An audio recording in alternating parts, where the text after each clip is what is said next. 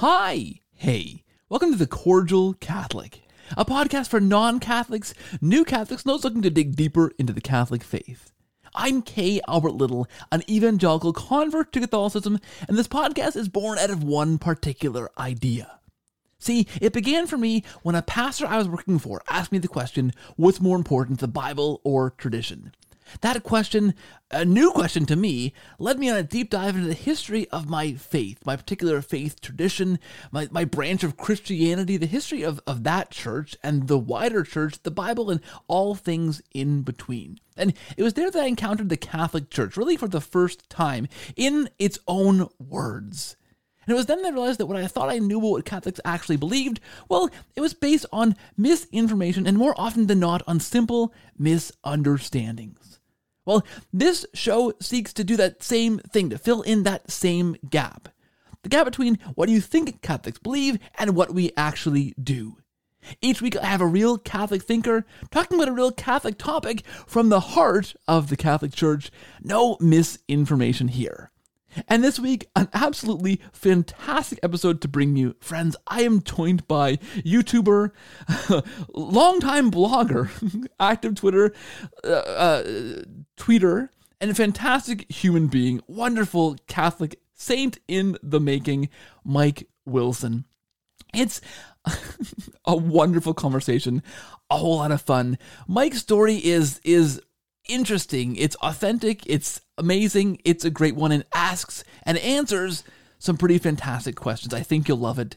Mike's a wonderful guy. I, I, I, can't say enough about how much I enjoy this conversation and how long I waited to have it. We had it in the books for a while, and gosh, it couldn't have come any sooner. It's a great time. I think you'll love it.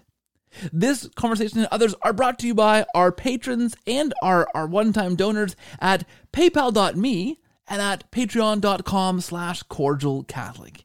You guys listen to the show for a long time know this is not my full-time job. It takes money and, and time and resources to do this thing.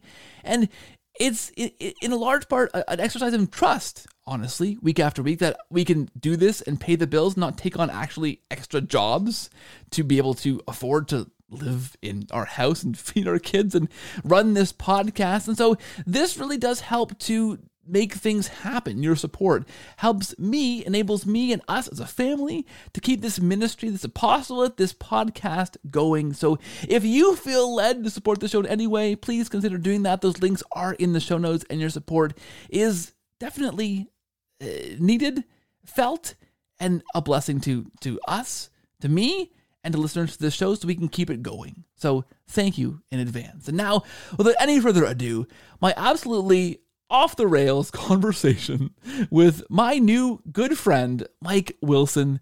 Please listen and enjoy.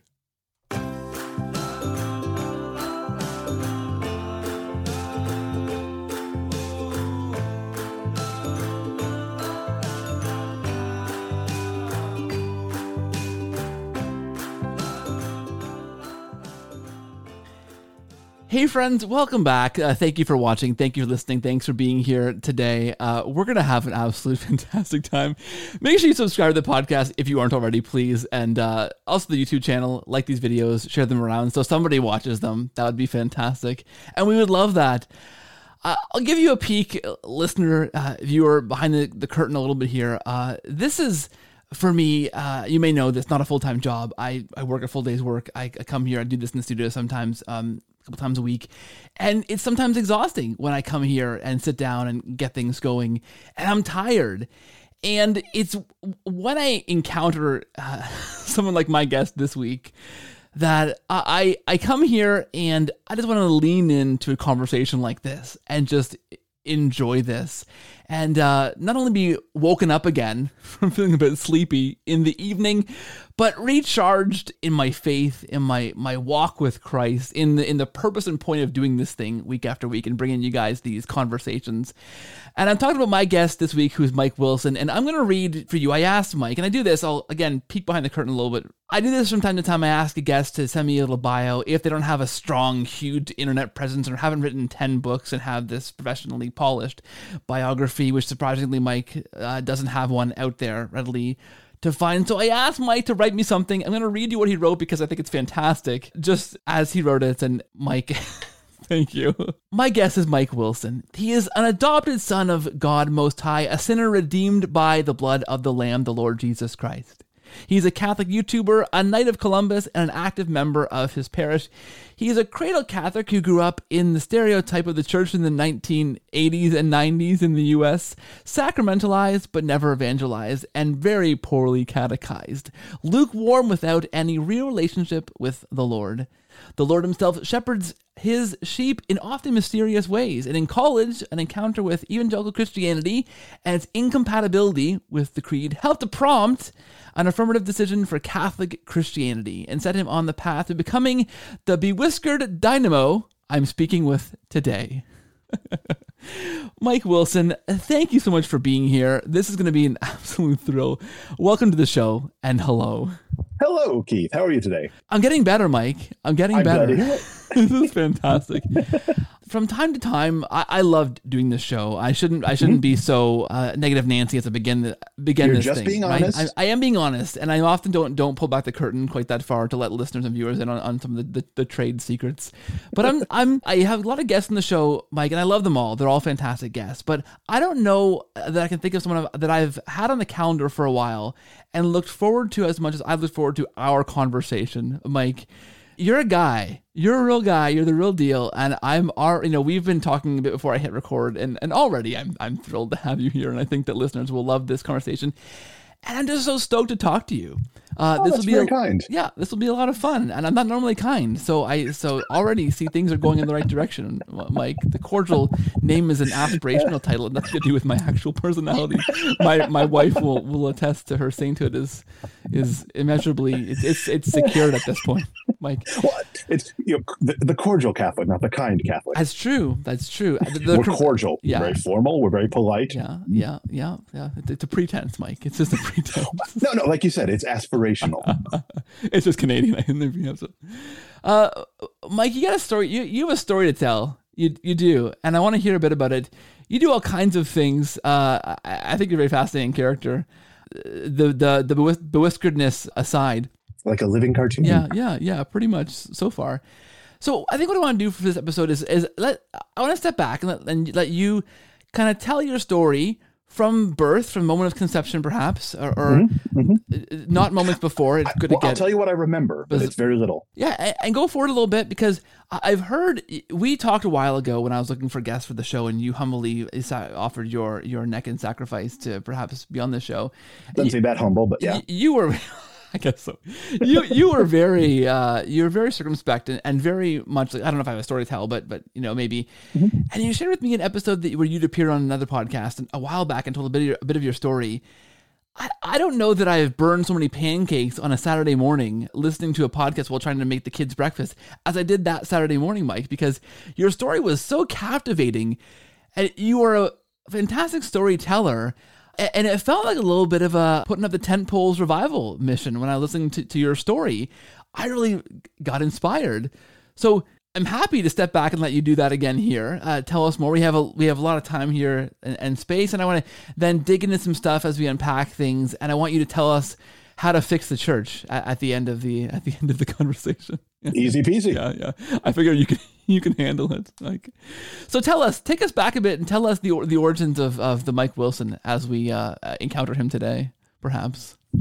Well, the first thing is I'm very grateful for this opportunity, only because I've listened to, you know, I'm not going to say that every episode of The Cordial Catholic, you have an extensive catalog, but I've listened to a lot of episodes of The Cordial Catholic, and you have had some really big hitters.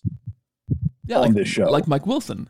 Uh, uh, well, no, I mean, come on. Yeah, Dr. Douglas Beaumont, our brother in Christ, Keith Nester. People with just tremendous stories. But, and so as I, I- I very much like a joke that Patrick Madrid tells, where he is the token cradle Catholic in the apologetics movement. So I'm, I'm glad to be a cradle Catholic on a show principally about conversion, only because every one of us is in need of constant and ongoing conversion. So here we go. I was born in a religiously divided household. My mom is a cradle Catholic, the daughter of Irish Catholics. My father is a nominal Presbyterian, the son of wasps. So, white Anglo-Saxon Protestants. They were even from New England. They got my mother and father got married in the early 1970s at a very interesting time in the church, where my my maternal grandfather had had to convert to Catholicism in order to marry my maternal grandmother.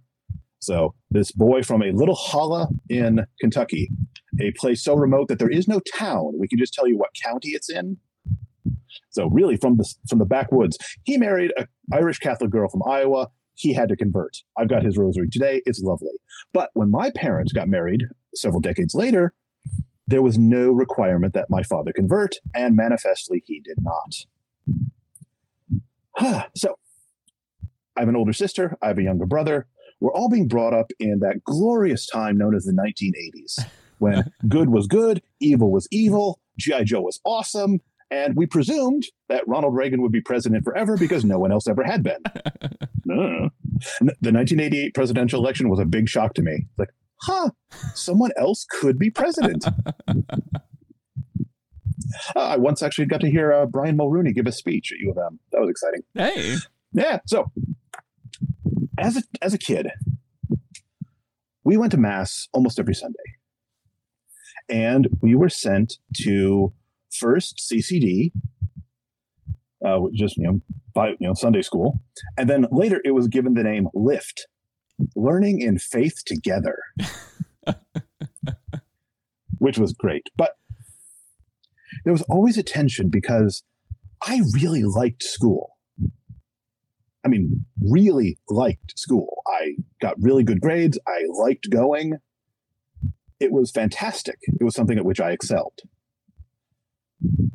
But I didn't like Sunday school. It, it didn't engage me. It didn't interest me. And I didn't see the relevance of it. Now, I never want to condemn my parents when I say this, but we didn't pray in the home. We were not taught to say um, night, say any kind of prayer before we went to bed at night. We weren't blessed in the morning we would say grace before meals maybe three times a year at Thanksgiving, Christmas, and Easter. And the rest of the time, we wouldn't even say grace before eating. And there was never a satisfactory answer to the question Hey, mom, how come we have to get up and go to church on Sunday morning and dad gets to stay home? it's, it's not that there was an inadequate answer. The, the question was just brushed aside. So I don't grow up with a good deal of faith, but I'm a good kid. So I do everything that I'm supposed to. I go through all of the Catholic milestones that you're supposed to go to, go through. You know, I make my first confession. I have no idea what my sins were. Um, I received the Eucharist. I continue to receive the Eucharist many times in, in the fullness of time, I'm confirmed, which is a ridiculous adventure in and of itself. But I had a profound experience during my confirmation that I was utterly ill equipped to handle. I had a very palpable experience of the presence of God. There is real power in the sacraments, and I believe that to this day. So for the first time in my life, I had a firm belief in God. I wasn't just, it wasn't just words that I repeated because I was told, you know, uh, okay, we're going to pray now. Oh, okay. I, is there a God? I don't know. What's on TV? Finally, I knew that there was a God. But about this same time, for reasons that I still don't quite understand, my father told me something and this is a verbatim quote There may be a supreme being, but it sure as hell isn't the Judeo Christian God. Only years later have I appreciated the profound irony in that statement.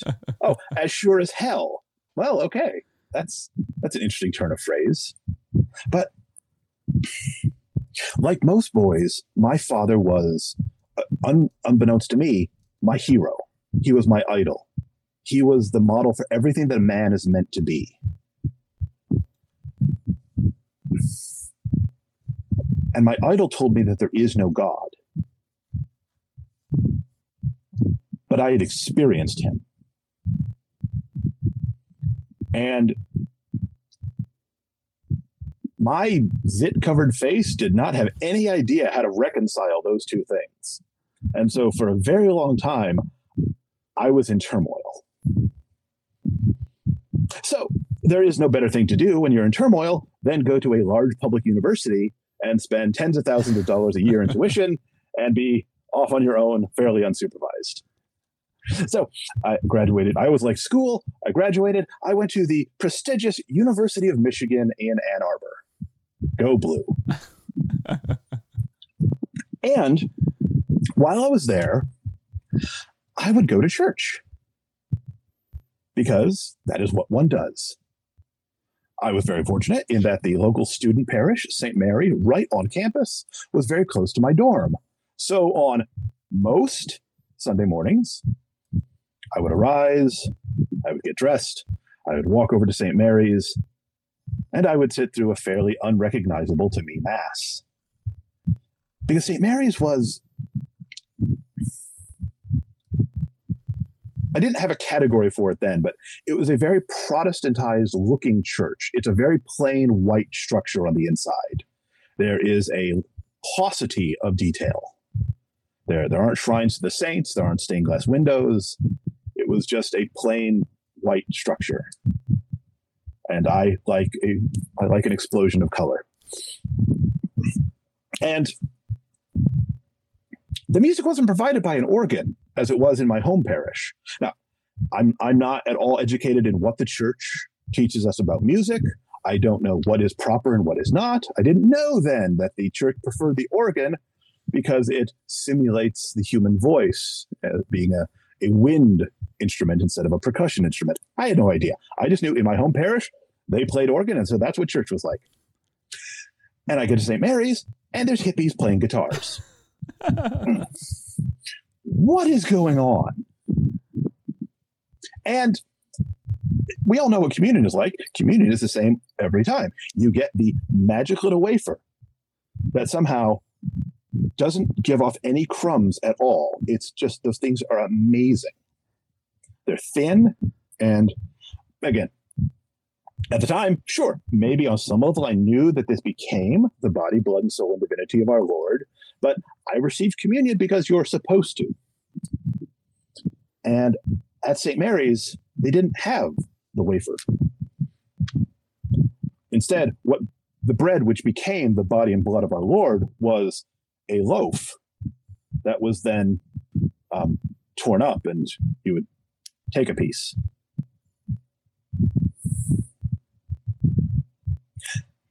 So, in my turmoil, I don't really understand what's going on at St. Mary's. And so, less and less do I go. And so, now, I didn't. At this point in time, I had never had a one on one conversation with a priest in my life. So I didn't do what would now seem to be the obvious thing, which was go there on a weekday and try to make an appointment with Father to ask him, hey, what's up? Am I not understanding what's going on? Am I wrong? What is happening? This seems very strange to me. Never even occurred to me. So I just stopped haunting the halls of St. Mary's. But I'd stopped looking for the Lord, but the Lord had only just started looking for me. Because then, as now, my favorite film, the greatest movie ever made, is The Blues Brothers, starring John Belushi, may he rest in peace, and Dan Aykroyd. And it's a, it's a fantastic Catholic film. It's about two sinners doing the will of God imperfectly, but ultimately His will be done. And I mean, they face um, They face certain obstacles, they face temptations. The Lord saves them from temptation, and they, you know, that they then suffer, but still having done His will. It's not perfect theology, but it's very good theology. I will defend that as long as I live. So the Blues Brothers had the, the characters had prison tattoos. And so I had, as many students do, a work study job. I don't know if you have the same system in Canada, but in the US, part of your um, part of your tuition assistance comes in the form of they pay you if you have a certain job. And the universities are like, oh, great, we'll hire this kid because we don't even have to pay his salary. So I had a job in rec sports where people come and they go to the gym and they check out equipment. So I'm working in one of the buildings and I'm checking out towels and balls and all kinds of fun stuff. And I sit up there for hours hours, you know, several times a week. And I could be studying. That would be a very good use of my time because I had tough classes. Instead, I chose to draw prison tattoos on my hand. so just as Jake, as Jake on his knuckles, I would write Mike. And I would draw the little cross that they have on their hand, you know, just just purely imitating what I'd seen. You know, at that time I had a little soul patch and I had the sideburns. It was great. One day, I'm at work and a man comes up, never seen him before. And he asked me a very interesting question. He says to me, without introducing himself, no pretext, no preliminaries, just if you were to die today, would you go to heaven?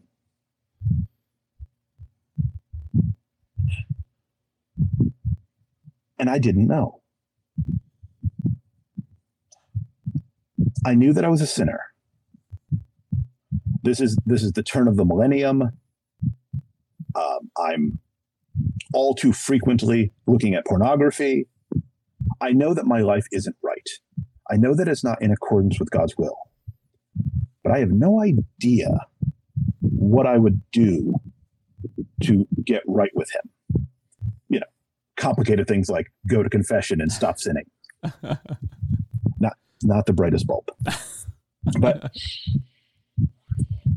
I, I, I, I had I had not read Augustine. I still haven't read Augustine, so I didn't know about the massa damnata. You know, I didn't know about various theories. I never heard of universalism, but I was fairly confident that not everybody goes to heaven. So if I died that day, would I go to heaven? And this man, for our purposes, uh, we'll just call him Frank. Frank tells me that he can give me the answer, and it can be yes. So we, we chat a little more.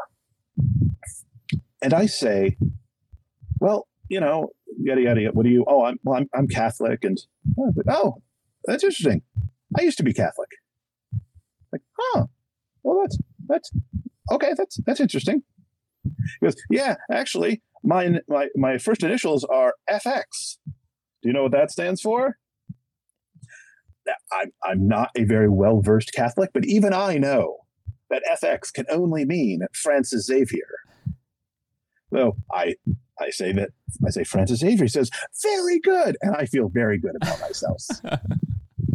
Uh, Frank was very good at putting people at their ease.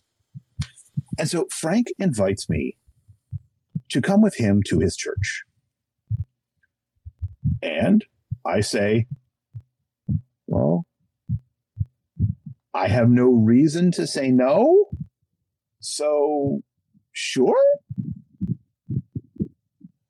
Now, but that's I'm I'm very good at making excuses, and I duck him for a little bit. But after a couple of weeks, I do go with Frank to his church, which is very strange because it wasn't a church. It was it, it was it was a lecture hall on campus where they would set up a band and they would play with the lights. And it was my first experience with what I later came to know as praise and worship music. I hated it then. I hate it less now, but it's it's not my favorite. But even hmm. more than the weird weird vibe at St. Mary's, I really didn't like this church. This this wasn't church to me. Now, I mean, I, I don't mean that as a, an affront to anyone who grew up in such a church, anyone who still attends such a church. I had an extremely limited understanding then of the many different ways to do church. But the really strange thing was, as repulsed or repelled as I was by their liturgy, I was still found Frank and his arguments very compelling. Because Frank said that if if I prayed the sinner's prayer and I gave my life over to Jesus, that there is nothing that could then separate me from him.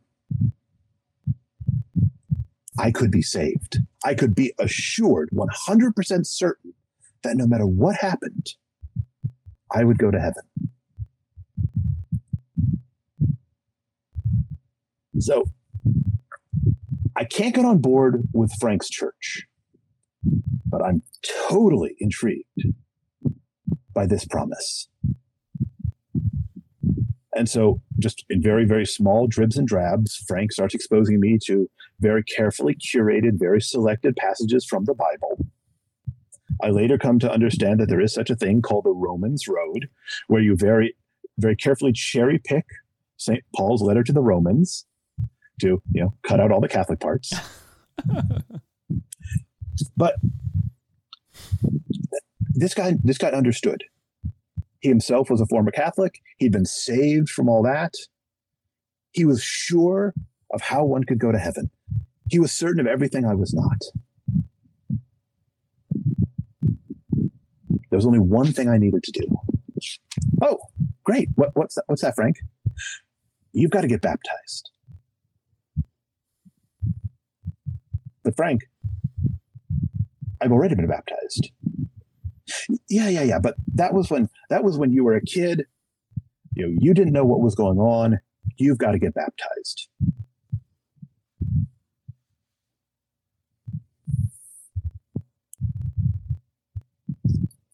But I've already been baptized. Like, I, I don't know what I was saying that was so difficult to understand. So I tried speaking more slowly. I tried speaking with greater emphasis. I'm already baptized. And this is where, now, again, at the time, I'm not at all scripturally versed. I don't know theology. I'm a simpleton, even more so than now. but Frank doesn't even present me with arguments or theology. He just insists you have to get baptized. But I've already been baptized. You have to get baptized. But I've already been baptized. Clearly, theology for the ages. I mean, just really high level stuff. And what I'm hanging my hat on is my vague memory of the creed, which we say every Sunday, and which I've never particularly meant, but by gum, I know it.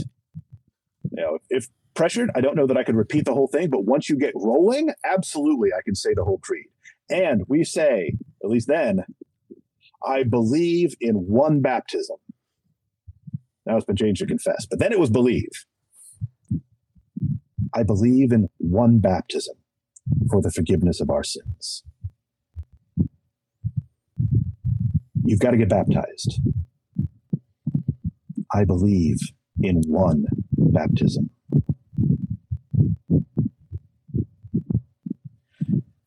So Frank starts to get a little frustrated with me. He's just not making the headway that he's supposed to make. I don't know what kind of pressure he's under. I don't know if he's got a quota like you have to have this many people baptized per month. I don't know. So he brings in the pastor. now, this guy, hmm, this guy lets you know that it's the late 90s because he's got the Van Dyke, he's got an earring. He could have just walked off the set of ER. so we meet the student union, me and Frank and the pastor. And the pastor says, You got to get baptized. And I say, But I've already been baptized. You got to get baptized. But I've already been baptized. Listen, kid, do you think I like having this earring? No. No, I don't. That's how I appeal to the youth. I become all things to all so that some may be saved. Do you think I like having this facial hair? He just called it a goatee, but now I know it was a Van Dyke because it was more than just the chin. No, that's right. But I have this because it appeals to the kids. It's it's all about getting people saved. Now, uh, immediately I, I think, whoa, hang on, that seems that seems rather inauthentic. But I'm still willing to listen. This guy is the pastor after all. Now I would ask, by what authority? But that, but you know, he was the pastor. Okay, but but but he didn't make an argument. He didn't say, "All right, here's the scriptural verse that says you, as a grown up, have to make a distinct decision to be baptized." Like now, if the exact same thing happened, I would show him, well, here's Acts of the Apostles. And look, here's Lydia. And she gets baptized, and her entire household. It doesn't say, and her entire household, except for the children. And I point to this other incident where, look, there's these people, they accept the gospel, and then they get baptized, them and their entire household. Again, not them and their entire household, except for the kids. And I would talk about Jesus, telling them, Do not prevent the children from coming unto me. I didn't know any of that then. I just knew. Said it every week. And now again, I'm not a good Catholic. I don't know what the church teaches. I'm not satisfied in the church. I, don't know if I'm saved. Spoiler alert, none of us know if we're saved. If you think you're staying secure, watch out. But but but I knew we said this every week. It must be important. I believe in one baptism. I believe in one baptism. You've got to get baptized, but I've already been baptized.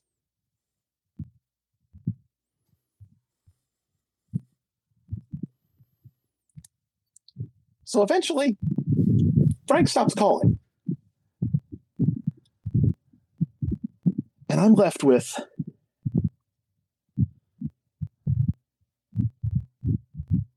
I believe in one baptism. These guys don't. What is it that the church understands that they do not? Now, I don't know, but it can't be nothing.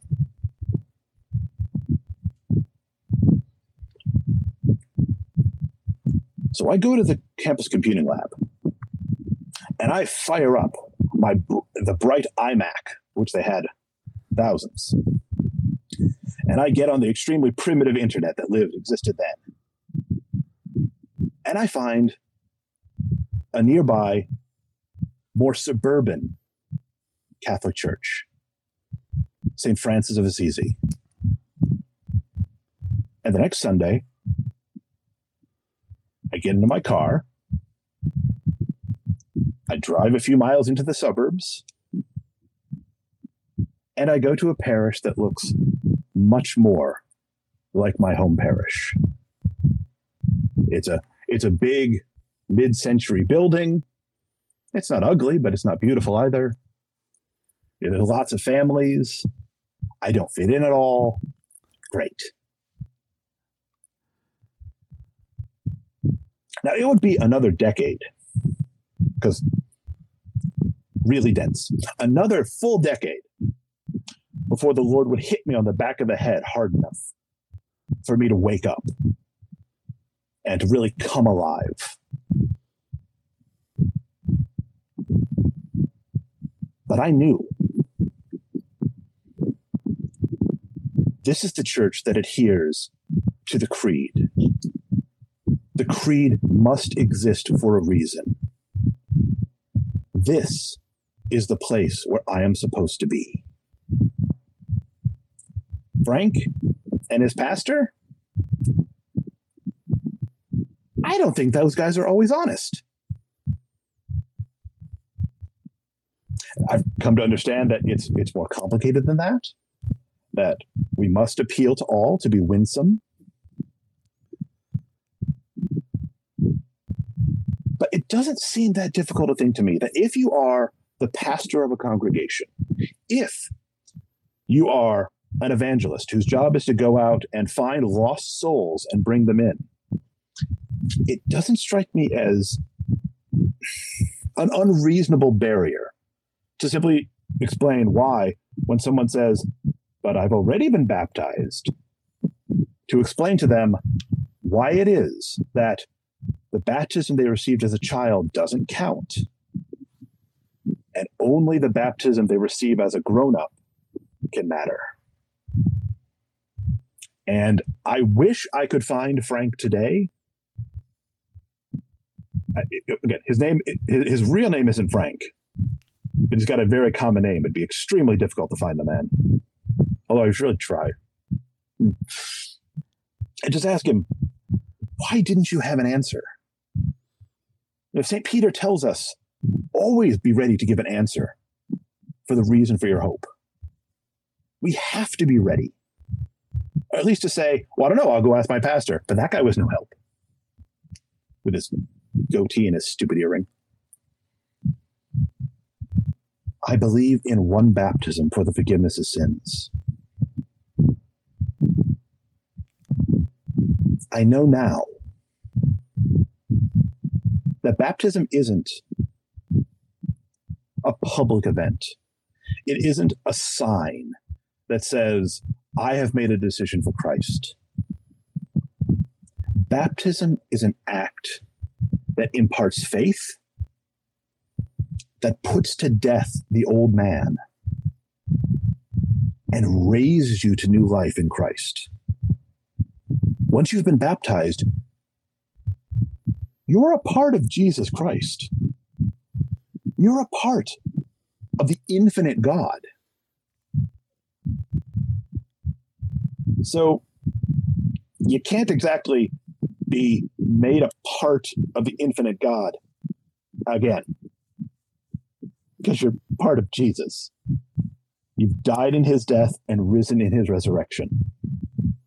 I know it doesn't look like that when there's the cute baby and it like cries when father pours the water on its head, but something extraordinary is happening whenever we witness a baptism. And I don't think, I don't suspect that either Frank or his pastor actually understood what it is they were saying that I needed.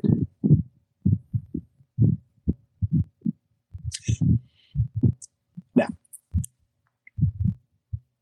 did I immediately become a great Catholic? No, I did not. Many years still wandering in the wilderness. Did I immediately understand? No, I did not. But I thank God on a fairly regular basis that through week after week after week of stumbling, mumbling, mouthing my way through the creed, more than I thought had gotten baked in, more than I thought had been drilled into me. I didn't know why, but I believed in one baptism for the forgiveness of sins.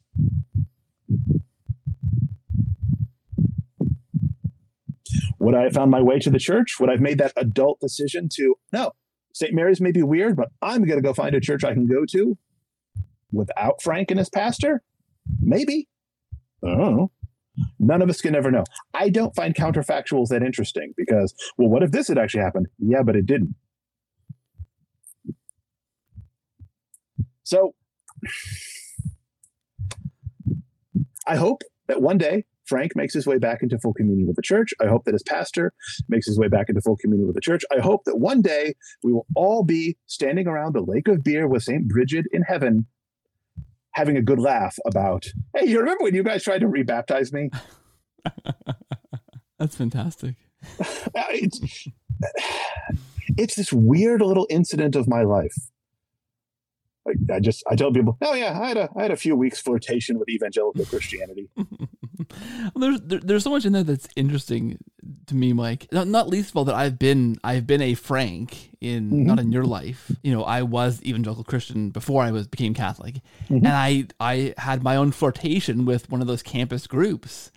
Uh, at one point in like third I think second or third year of university. I, I, had some good friends who were involved, and I, I went out a couple times and, and got kind of sucked into a small group that was very fruitful for me for that time of my life. But it was a it was a place where actually I became more Catholic because it was a little Bible study with with four guys. One guy was a little leader. None mm-hmm. of us knew what we were doing or had any kind of training. We'd encounter these verses in our in our study of I think it was First Thessalonians or something. We encountered these verses that we didn't know, understand how to how to unpack, and it occurred to me then, well, what do we know? Like, what is what is our what is our baseline for how we interpret these? Right, that became a question that would bug me for until I became Catholic, and found a kind of baseline in the in the tradition of the church. But we also part of this what was expected of us as a small group was to do these little outreach times, these little evangelization times where we'd go and often cold call people on campus and say, "Hey, do you know do you know Jesus?" or "Hey, are you saved?" And I think the weird thing, Mike, was that we knew. It, I don't know if it was explicitly said or just kind of in the, the, the, the back of our mind, maybe that Catholics were easy targets because we don't right? know the Bible. Yeah. We don't know anything. Yeah, if somebody was a Catholic, they were an easy target because they were they were misled into believing what they believed, and didn't know didn't know why or where their beliefs came from. So here we can use this Roman road. We had we had the little pamphlets in the back of our. Bibles that we could use to to talk them through.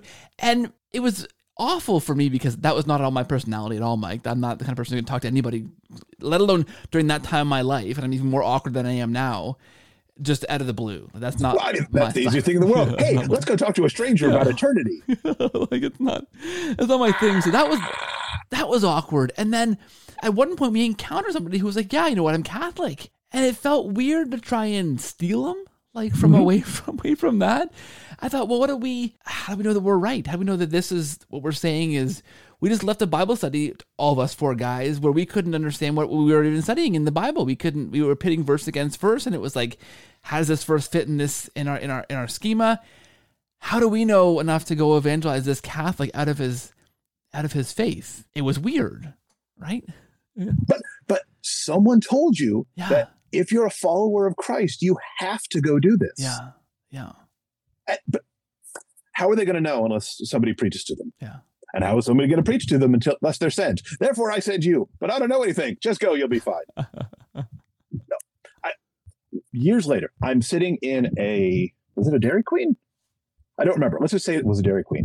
And I'm reading my Bible. And there are a group of Jehovah's Witnesses nearby. Oh, JWs. And uh, this is this is after my awakening. I'm I'm serious. I'm you know, hey, I, I've been to Jeff Cavins Bible studies. I know stuff now. and I'm reading my Bible. And so one of them, as they're leaving, just comes up to me and says, Do you know what you're reading? do you do you understand what you're reading? And because I'd heard enough of their conversation to know that they're Jehovah's Witnesses, I simply said, Yes, I do. Thank you. And off they went. Not because not because I'm brilliant, but because like the Ethiopian eunuch, I had asked someone and they'd explained it to me. I hadn't just picked up the Bible and presumed, all right, well, let's see. You know, we're gonna we're gonna go with that model of Christianity. It's just me and my Bible. Okay. Don't know what that means. Don't know what that means. Don't know what that what the okay, that seems to contradict this. Okay, I get what this verse is. Let's go beat someone over the head with it. I'm confident that these are people of goodwill, that they're not thinking it that way. But you guys couldn't decide amongst yourselves what a Bible verse meant. And why should you? This is the word of God. It's not up to you to pass judgment on it. That's what the church is for. But suddenly that weight is put on you. And somebody says, You, you've got to go. You've got to go. You've got to explain. You've got to tell. But can't I just tell somebody what Jesus has done in my life? Can't I tell them, okay, guys, you don't even understand how lost I used to be, how unhappy I was, how, how much self destructive behavior I used to engage in. And then I've met the Lord and he saved me from all of that. Can I do that? No, you, you've got to go hit them with this verse. Really? This one? Yes, that's one. Okay. Hmm. I guess we'll go find somebody to, let's see. No, that's a Baptist. He knows his Bible. No, that's a that's a Presbyterian. He he might know his Bible. No, no. Ooh, Catholic. He doesn't know. That, yeah, that seems weird. That seems weird and wrong. Oh. I, I think the baptism thing too is so interesting as a thing, Mike, because I know in my you know in my experience and, and I can feel for these guys talking to you because we we came from a tradition as evangelical Christians where you had to be baptized at in full knowledge of what you were doing as a proclamation that you were following Christ. That was kind of the the the reason for being baptized. That was the thing. And like like you did like you did so eloquently just by stating the fact that you already been baptized. But it already been baptized. Yeah, yeah. You you you, you challenge that preconception, that right, that idea that you had to be baptized as an, an adult, and once you begin to, as as you did uh, with your one liner. I didn't. I didn't even know enough to get myself in trouble. Yeah, yeah. I know this one thing. Yeah, Mm. yeah. Been baptized. Once you begin to push back, But I've already been baptized. yeah, you, you that that idea, that that that preconception, that schema, that that paradigm that you're holding as an evangelical Christian, be, begins to fall apart. I mean, you you you realize that that is a that is an innovation. That is a thing that is relatively new, kind of recently invented. The idea that it's just a symbol, right? And you have to be an an adult or old enough to know what you're doing to to receive that. Like you so eloquently pushed back against that, and they had no they had no answers. I don't think that that many people in that position, even the pastor, honestly, even the pastor, maybe has thought through what why do I believe that? Our denomination believes this. Why? Why? Wait, so, so you're going out and you're going to explain to people they they didn't say to you, okay. So if they say X, your response is Y. All you had was the initial presentation. Yeah, I, I, Huh. I mean- I, all these years, I kind of thought that this was like, I don't know. Know, Again, I don't know who Frank's pastor was, and I don't know who sent them and what they were doing. If they were a church plant of, of the Southern Baptists or who, I just, I don't know. But so like maybe these guys are just rogue yeah. And they don't really know what they're doing. But you're telling me, in all the churches you were in, nobody gave you a okay. When they say this, you say that. I don't think. I mean, I maybe, Maybe. but I don't. I don't think that that that it's thought that deeply of. You know, it's one of the, one of those things like where did the Bible come from? We got the this is the Bible. This is this is Oh what it oh is, right? Oh. These these things I think Mike are just are just assumed, right? And you don't realize I didn't realize. I think a lot of listeners to this show who encountered these ideas realize that that's actually not what everybody else in the Christian world believes. There's there's actually other things that are that are believed and actually have been believed longer than than this belief. I, you know, I had Doug Beaumont on the show, who you mentioned before, to talk, talk about this topic of baptism, and we, we got to the point where he said, like, look, when, when I was an evangelical, I got to this place where I'm just I gathered all the verses that dealt with baptism from the whole the whole Bible, and and sat them down and said, this goes, this is a wash. There's no there's no advantage like n- neither side's advantaged. Adult baptism, child baptism, infant baptism. There, there's no there's no side that wins out clearly. So you have to either admit that well we don't really know, or say you know the the, the church is right. Like there's no way of winning uh, as an evangelical the argument that you must be baptized as as an adult versus as an infant. But I don't think that most evangelicals in my experience are doing what Doug did that that serious deep dive. I think we inherit this idea that we're evangelical, baptism is a symbol, that's what it is, and go out and and and baptize people. symbolically, right? But you you push back and you realize, wait a second, yeah, where does that come from? He's been baptized already. Why? It doesn't count. It can't count. He was an adult, but why doesn't it count? And that begins to, you know, poke poke some holes. I think in the in the narrative, and for you, kind of makes you realize, oh, wait a second, this isn't what I thought it was, or this isn't what I think the church is, right? This is just getting wilder and wilder to me. Okay, so I understand Catholics are a fairly easy target because most of us are very, very poorly catechized. We don't know our faith. It's a shame. It's a tragedy. It's a scandal. But why is it okay if you've got an inherited tradition that can't stand up to scrutiny to go out and pull someone else away from their inherited tradition that they can't subject to scrutiny? If, if all you've got is is that extremely thin veneer of a theology. You know, well, okay, there's this chap named Doug Beaumont, and he's taken these verses and he's put these verses against these other verses. And you know what? He's probably wrong. These are the ones that count. These are the ones. Listen, the word of God is inerrant. Nothing could be mistaken in the word of God. We're just going to set those aside and pretend they don't exist. I, I don't understand how that works. Okay. Separate issue. Let me ask you this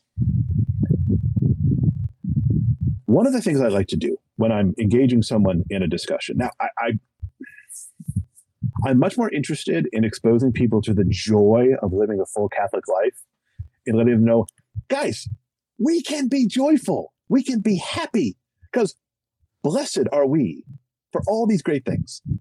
You know, I, so do I want everyone to come into full communion with the church? Yes, I do. Do I pray every day for the reunion of all Christians? Yes, I do. I don't think it's my job to necessarily go out and poach people from their denomination into Catholicism. If they're interested, if they have questions, totally answer. But whenever I do get into a relative dust up, and it's always friendly, I always ask them about okay, you believe this, you believe this, you believe this. Explain John 6 to me. Talk to me about the sixth chapter of John's gospel. And I have had every interlocutor I've had say, oh, well, we just don't talk about that. Mm-hmm. Is is this unusual?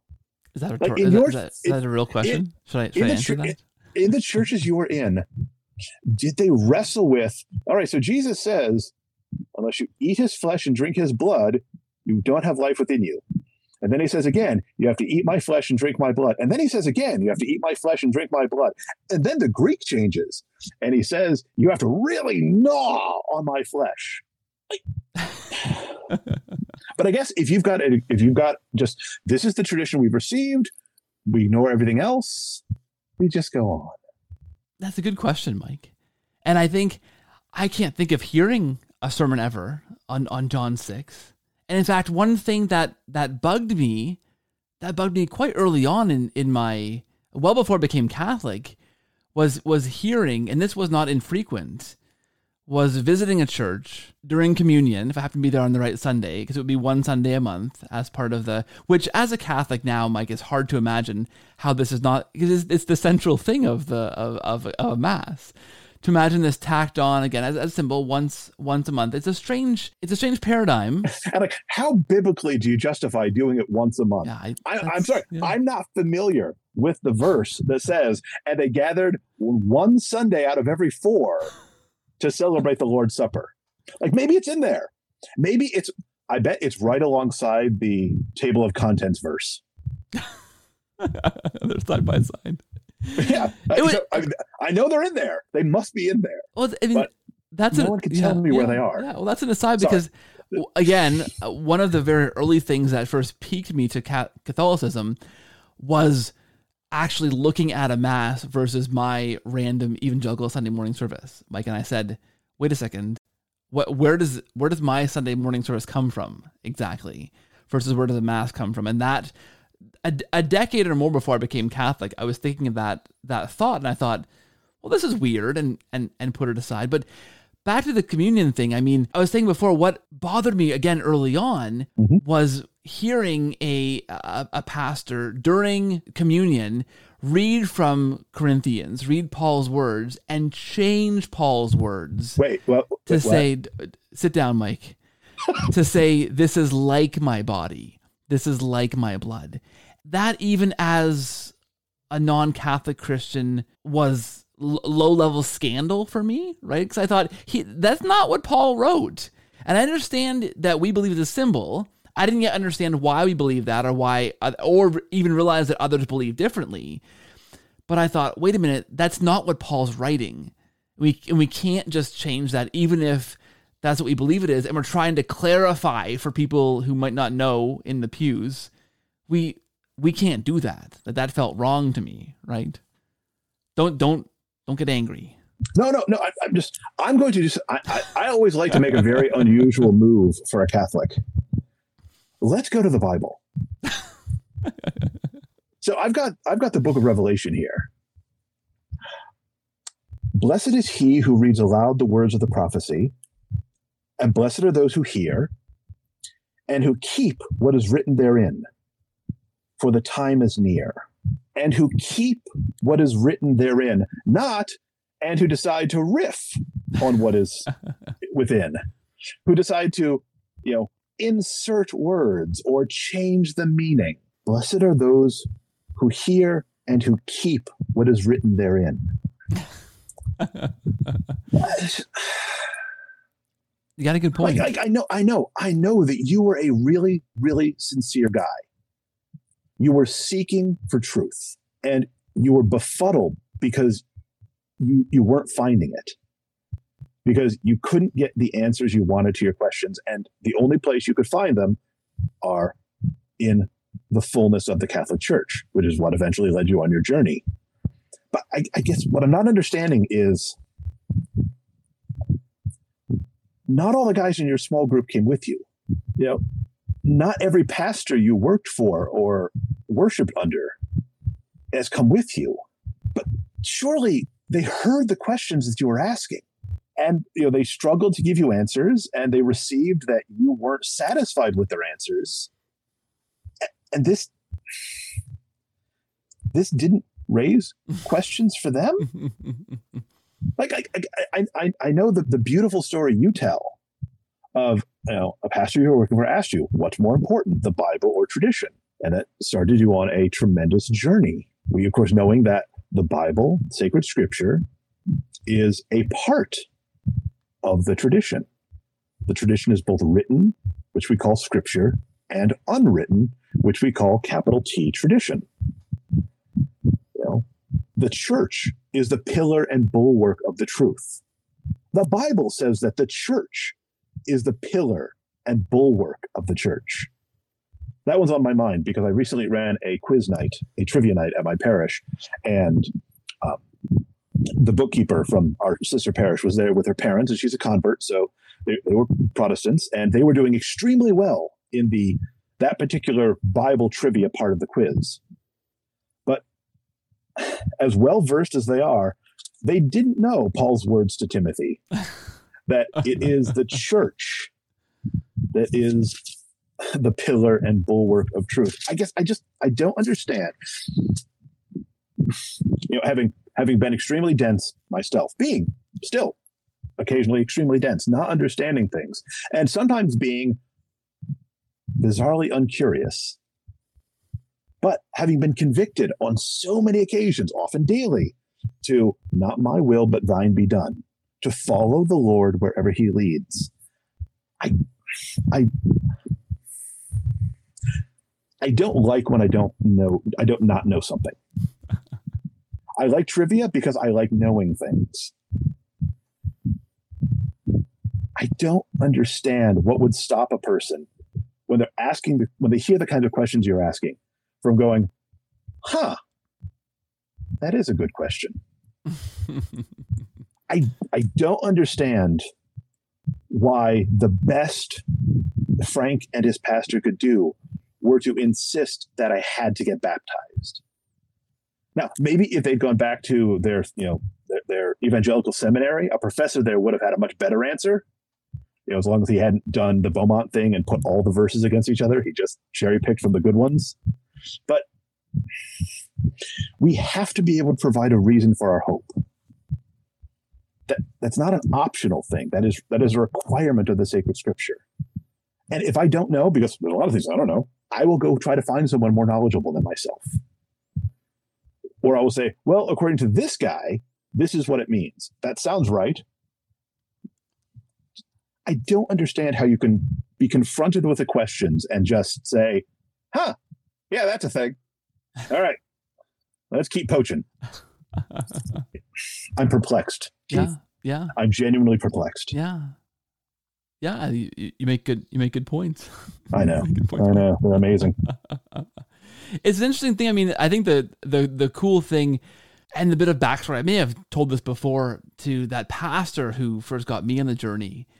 Is that years later I met a guy randomly, the only Catholic person that was a convert in the town that I was. That people said, "Oh, you're a convert too. You should, you should meet this guy." Ended up The being Converts Union. yeah, yeah. Ended up being one of the good friends of this pastor who was at seminary with him. So this pastor that I that I knew and was working for was at seminary asking these questions of his own Catholic heritage because he was baptized Catholic and raised Catholic, now a non-denominational pastor. I was the intern he was coming back to the next day after night class, bouncing these questions off of and you know messing me up. The other guy who was with him in that seminary who was also asking those questions later became Catholic. I met him years later as, oh, here's a convert you should meet. And we put the pieces together and realized that this guy, this pastor, was in the middle asking questions to both of us on two sides. This pastor, like you say, I don't know why, hasn't become Catholic yet, hasn't actually started Catholic, hasn't gone to confession yet and been and been received back into the church in, in you know full communion. He remains a schismatic. A, pastoring a church in a warehouse somewhere in, in eastern northeastern Canada, eastern Canada. Awesome guy. We're still we're still Facebook friends. I rip him once in a while when he quotes out of context a church father. I add the context to his to his Facebook status, much to his chagrin. And my and my wife's like, "Come on, don't don't bug him, don't bug him." But you know, it's one of the, it's No, it's no, one no. of those. It's I'm bugging him in charity. yeah, I am. That's what I I, want him to know the I fullness say. of the truth. Yeah, it's one. Of, it's one of those things, you know. Those those stories that I mean, I, I think, and I I want to I want wonder your your view too on this because you say Frank was an ex-Catholic, right? These and there's so many of these guys floating around who are quote unquote ex-Catholics who think they know the faith they left. You mentioned in your eloquent bio Well, that ev- the, the every- poor catechism, right? That everybody's that- favorite everybody's favorite qualification on social media. Well, I went to 12 years of Catholic school. Yes. Yes. Therefore, whatever heresy I'm about to spout must be correct. Yes. Yeah. That's the thing, right? So I mean, it's one of those things that in some of these cases, I think the case of this pastor in particular, I'm thinking the case of of your good friend Frank and his past and his pastor. We we we the Holy Spirit plays a role that we cannot play, right? Like I I, I, we go so far as as far as we can go. I can't push someone to convert. I can't give them the most winsome, the best arguments I can muster from the catechism. Like I can memorize the whole thing cover to cover.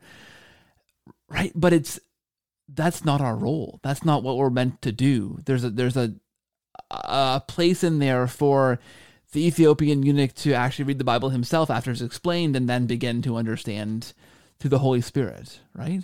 When we when we really begin to take seriously what God has given us, that one plants, another waters, Yeah, yes. but it's yeah, God who causes the growth. yeah. The, the economy of salvation is bigger than any of us can understand. You know, you have to be the the infinite mind of God. But would I be where I'm sitting today? Would I be the slouching towards holiness Catholic that I am today if it hadn't been for Frank? Ah, jeez. You know, not not ever not God's will that anyone should be separated from his church. But the Lord chastises those he loves. So all of this separation, all of these individual pieces, the only way these divisions in Christianity can persist are because, in some way that we can't understand, they serve the will of God. Yeah, yeah. Now, maybe it is to do what Frank did for me. Because if he hadn't been there, if he hadn't asked me, if you were to die today, would you go to heaven? Who would have come along? Maybe I would have become a Hare Krishna, dancing and beating my tambourine at an airport. We don't know. But because Frank presented me with that question, because he had his very thin schema that couldn't withstand even my really poorly catechized prodding, couldn't answer the most elementary questions. I made the first adult decision to remain in the church. And I mean, and it's been a it's been a heck of a ride since then. you know, but when we meet these challenges, when we're presented with difficulties, what is what is it? John Henry Newman said, ten thousand difficulties don't add up to one doubt. You have to know something before you can actually doubt it. And so many of us mistake a difficulty for a doubt. They say, "Well, I don't understand this, therefore it must not be true." What do you know? You don't know anything. you don't understand anything about your faith. Well, but I went to 12 years of Catholic school. Mm. Yes, you were part of the diabolical masterpiece of terrible Catholic education, where people were, it's, it's just like in school, it almost seems designed to make people hate great books.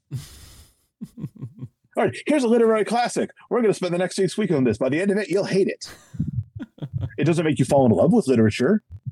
And we do the same. So many of our Catholic schools I, I went to public school. I don't have firsthand experience. I only know the fruits. So many of our Catholic schools almost seem designed to set people up to become Frank or to become people that he successfully poaches. But even amidst that, the Lord, in his providence, still sets up people to say, but wait, the creed says this. The creed says, I believe in one baptism. Why would we say that if it's not true? And that's then the opening.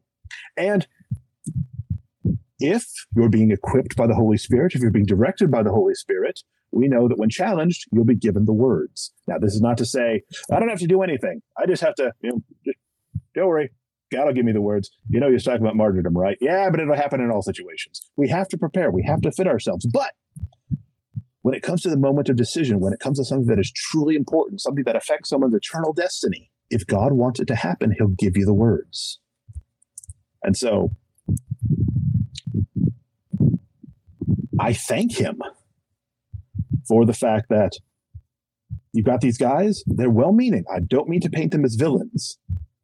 You know, they're bumblers more than anything else. But if the Lord wanted me to be anywhere else, He would have given me someone who had an answer. And He did. He gave me the church and the repetition of if you hear something once, you're totally going to forget it. If you hear it twice, there's a small chance you're going to remember. If you hear it three times, you might remember that you heard it. But if you hear it every week, if you recite it every week without knowing it at all, you'll know it. It'll be in your bones. It'll be in your heart. When I finally had my awakening in my you know, 10 years later in my early 30s, a line from First John came to mind. Gun to my head, I could not have found it in the Bible, but somewhere I'd heard it every th- every 3 years. I'd heard it at mass. If you say you love God but you hate your brother, you're a liar. And through that repetition of hearing it God bless the three year cycle of readings. Hearing it every three years, it had stuck in there. We're dumb.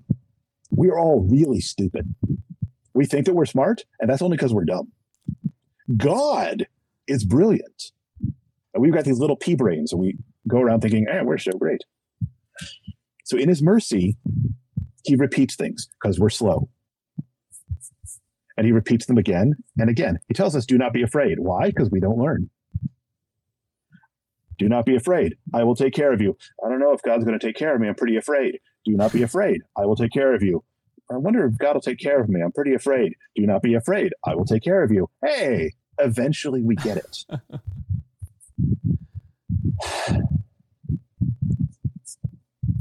no, it's puzzles that I can't solve annoy me. I can't unravel the puzzle of why you can believe enough to go out and preach the word. Why you will follow God that far, but you won't follow him all the way. I've accepted this much of Christianity, and this is as far as I go. Maybe because I told myself this is all there is. But people are asking questions and they're saying, but there's more. How does this fit with this? We know that scripture can't contradict itself. So, how do these two things fit together?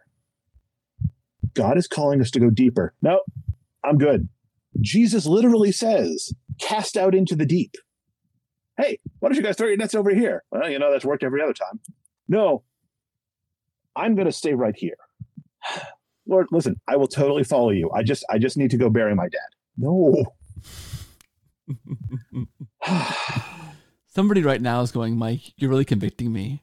Whoa. This is bad. This is and I love, you know, we, we should be convicted because yeah.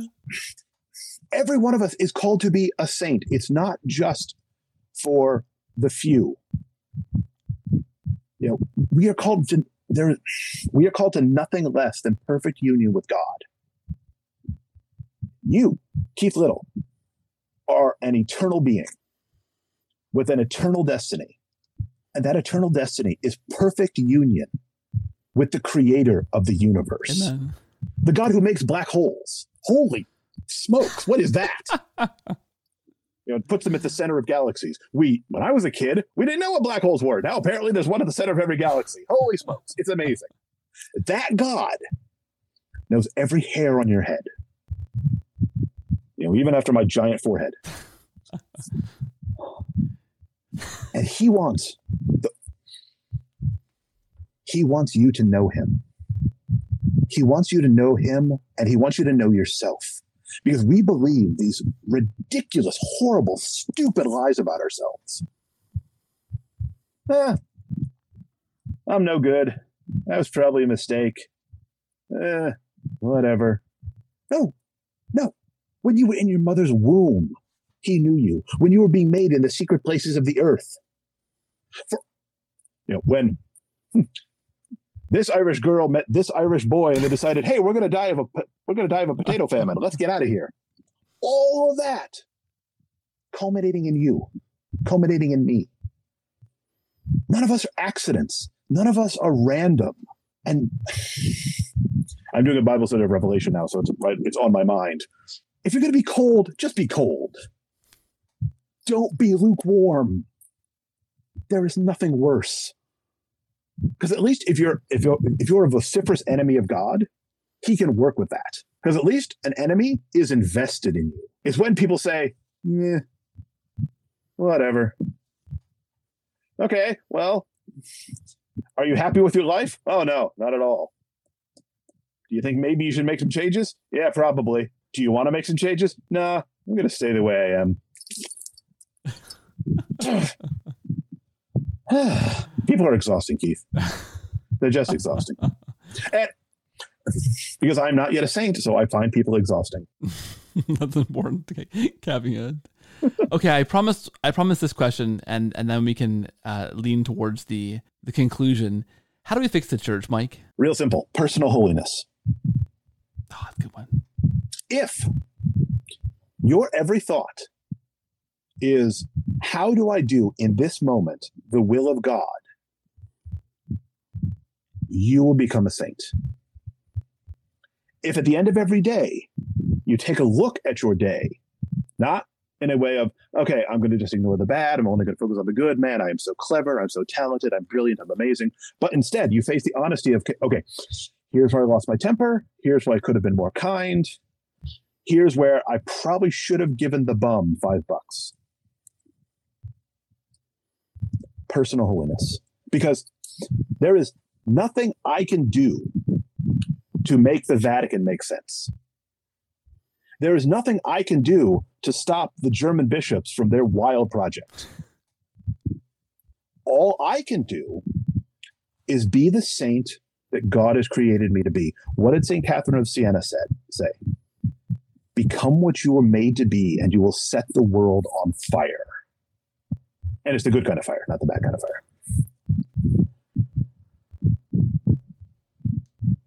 Be a saint, Keith.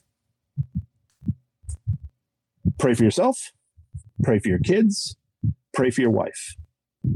Make your domestic church a beacon of light in the darkness. So that when people look at your family, they see God. They see the Holy Family in every moment.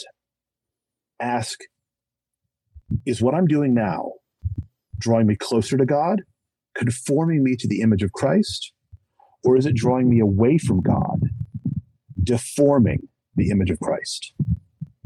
And there is no decision in your day that cannot be subjected to that rubric. Do I buy this? Or do I put the money, do I give the money to the missionaries of charity? Do I need another streaming service? Do I need a better car? Should I drink a second beer? Should I stop drinking pop and only drink water? Should I turn off the news because nothing coming out of Washington or coming out of Ottawa is making me happier? All you can do ultimately is relentlessly and ruthlessly seek holiness. Whatever is in your life that is an obstacle to God, cut it out. The Lord speaks in hyperbole. What did Flannery O'Connor say? When you're dealing with the blind, you have to draw on big figures or something like that. The Lord speaks in hyperbole. He says, cut off your hand, gouge out your eye, because we're all just sitting here ignoring the world crumbling around us. It was true in his time, it's true in our time. Be a saint. And if every one of us does that, if everyone listening to this podcast dedicates themselves single mindedly to being a saint, that will spread a wave of holiness throughout the world. And the people who see them, who are convicted by their personal witness, they dedicate themselves to being saints, the people who see them will be convicted and they'll dedicate themselves to being saints. And person to person, moment to moment, the reign of God spreads. The kingdom of the evil one retreats, the kingdom of God comes into full bloom. It's not a program, it's not a Bible study. Now, programs are good, Bible studies are good. It's not a curial reform, although those are needed too. It's not a big diocesan jamboree, though I love diocesan jamborees. It's the relentless pursuit of being the saint God made you to be. There is meant to be, if the world should endure, one day, a Saint Keith Little parish. Now, I don't know where it's going to be. I don't know if it'll be in sub-Saharan Africa. It'll be on. If it'll be on Mars. I'm hoping Mars. Honestly, that would be awesome. Yeah. Every one of us is meant to be a saint. We are created to be saints. That's why Paul is always saying, "Hi to the saints in this place." Just like you're saying, you say the cordial Catholic is aspirational. We are saints because that's what we are trying to be. That's how we fix the church. And you to have a good answer for that one, Mike. That's why I brought it to Oh. you, to, to your Mhm. feet. Mm-hmm. That's fantastic. That's well said, Mike. I promised a, a a big tent revival here this week on the show, and I think you've delivered, Mike. So thank you for that. You are very welcome. It's a privilege. I want to ask you: uh, Have you thought of being Jimmy Akin for Halloween this year, by any chance? I have. The issue is Jimmy is really good at the intermediate fasting. So he's dropped a lot of weight. I am not good at intermittent fasting. So at present, I am too large to be Jimmy Akin for Easter or Halloween. What I could do, I could say, Hi, I'm Jimmy Akin from 2010. I could pull that off. Oh, But that's getting that's getting real into the weeds for Halloween costumes. God, I'd, I'd, I'd know who you're being. I'd, yo, that's All right. 2010 Jimmy. All right, I will I will get a cowboy hat and start working on my uh, square dance calling. Oh, Mike, this has been a real, been a real pleasure. I never want anyone to come away from meeting me without their life being improved a little bit. Yeah, yeah. If nothing else, they can laugh and point and say, Phew, at least I'm not that guy. There's something to aspire to, Mike. Uh, people are going to want to clamor to find more of you, to follow you, to to hear you, to see you in different places because uh, you're you're fantastic. I'll be honest; it's been a real pleasure. And I'm already thinking in my head. I'm already planning ahead. What else can we talk about on the show? Uh, repeat episodes, a, a series. Just let you let you loose on the cordial Catholic audience, uh, week after week. A, a regular Mike says. Uh, Oh no no no! Call- We- we- you, you can't do it more than once a month. It's just like communion. Yeah. I don't know why, but it can only happen once a month. You are also only symbolic. Where can, where can people go to to find out to, to, to follow you to find you in different places? I, I honestly, Mike, I was I I fell off the chair earlier tonight looking you up and found that you had a blog you've had since 2002. I think you're probably the last person still blogging, Mike. But Yeah. Now, Power to all you. Cool kid, now Yeah. all the cool kids blog at a Substack. yeah, yeah. So I Last mean, person using Blogspot. Yeah, power power to you. Keep them in business. I think. Like, where can people? Where do you want to point them towards? So the most important thing is to go to the YouTubes. Yes. You know, I tend to listen to the Cordial Catholic, but maybe you are watching this episode and have the privilege of seeing my magnificent plumage. so what you want to do is go up to the little search bar and put in the Popish plot. You're going to come up with some weird his- videos about a historical event from the 1600s, and then other videos showing three idiots sitting next to each other with gi- giant smiles on their faces. That's the YouTube channel immediately subscribe to the Popish plot and tell everyone you know. Tell your friends, tell your enemies. Just go over to people's houses, Yeah, access their computer, go to YouTube, put it on autoplay, and just run the episodes over and over and over again. We used to have a podcast where we take the audio from our videos. We called it the the Popish Plotcast. One of our viewers came up with that. It hasn't been updated since April, but who knows? By the time this goes out, probably not. But maybe it'll be back up and running again. Um, you can follow us on the Twitters at at the Popish Plot, and you can follow me personally at Memento Mori Mike. That's amazing. That's and it's it's all good stuff. It's actually legal in Canada to break into a house to put on YouTube on autoplay. It's, it's an exception to the law. I'm not saying know, break it. I'm saying get property. invited into people's Oh, I homes. thought you just go in and. just- Well, everyone knows the doors aren't even locked in Canada. No, so you no, can't no. just you, walk you can, into anyone's you can house. just walk in and put on YouTube on Yeah. autoplay. Mhm. Recommend that in later You- later in the night too, especially because then YouTube.ca. gets their attention. It's actually YouTube.com still. It's the same. The same in, We rule the internet. in Canada. You know? uh, well, and- of course, you know, you and I are a relative stone's throw away from each other, whereas we're both from vast countries, so we have Yeah. countrymen who are much further away. Yeah, yeah. I'm gonna go actually do it right after we finish this and throw a stone and see if I can hit you in the head.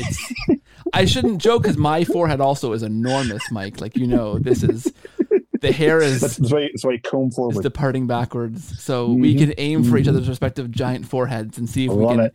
if we can uh, make a hit, got a big throw. Irish head. It's a big target. Yeah, yeah.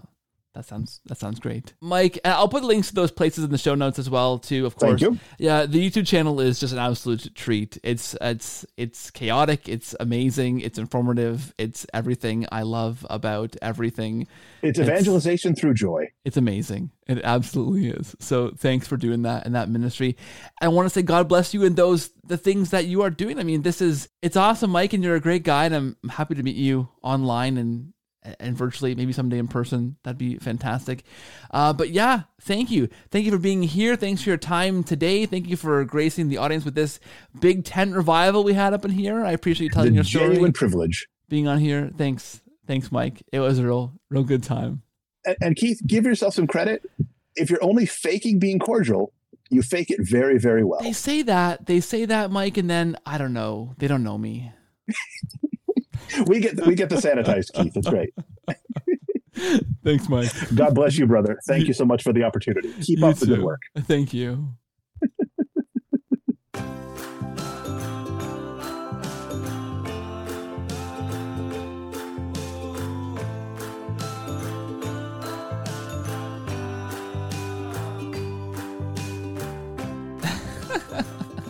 You know when your face hurts from smiling and laughing too much? Well, that's what I feel right now after talking to Mike Wilson for an hour and a bit.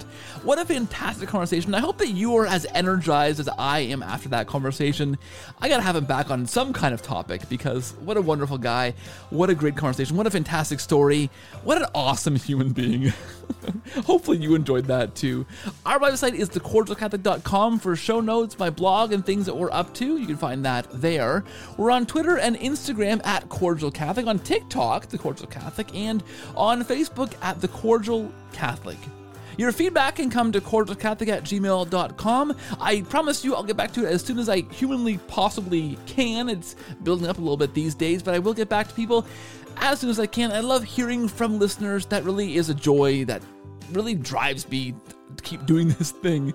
Honestly, hearing feedback, what you guys like, what you don't like, what I can improve, and the stories of people who are touched by guests on this show. That is so rewarding. So thank you for your email feedback as well. If you feel led to support this show financially, it does help. It goes a long way to making this thing possible. Week after week, head over to patreon.com slash cordial Catholic or paypal.me slash cordial Catholic for one-time donations. Thanks, friends. Know that I'm praying for you. Please pray for me too. Thanks for listening. Thanks for sharing this. Thanks for your ratings and your reviews. Thanks for listening, guys. Tell a friend. Hey, break into their house, like Mike suggested, and put the podcast, put the YouTube channel on, autoplay, let it go. They'll love it. I promise you. No trouble at all. Great idea. Thanks, guys. Talk to you again next week. Take care, and God bless.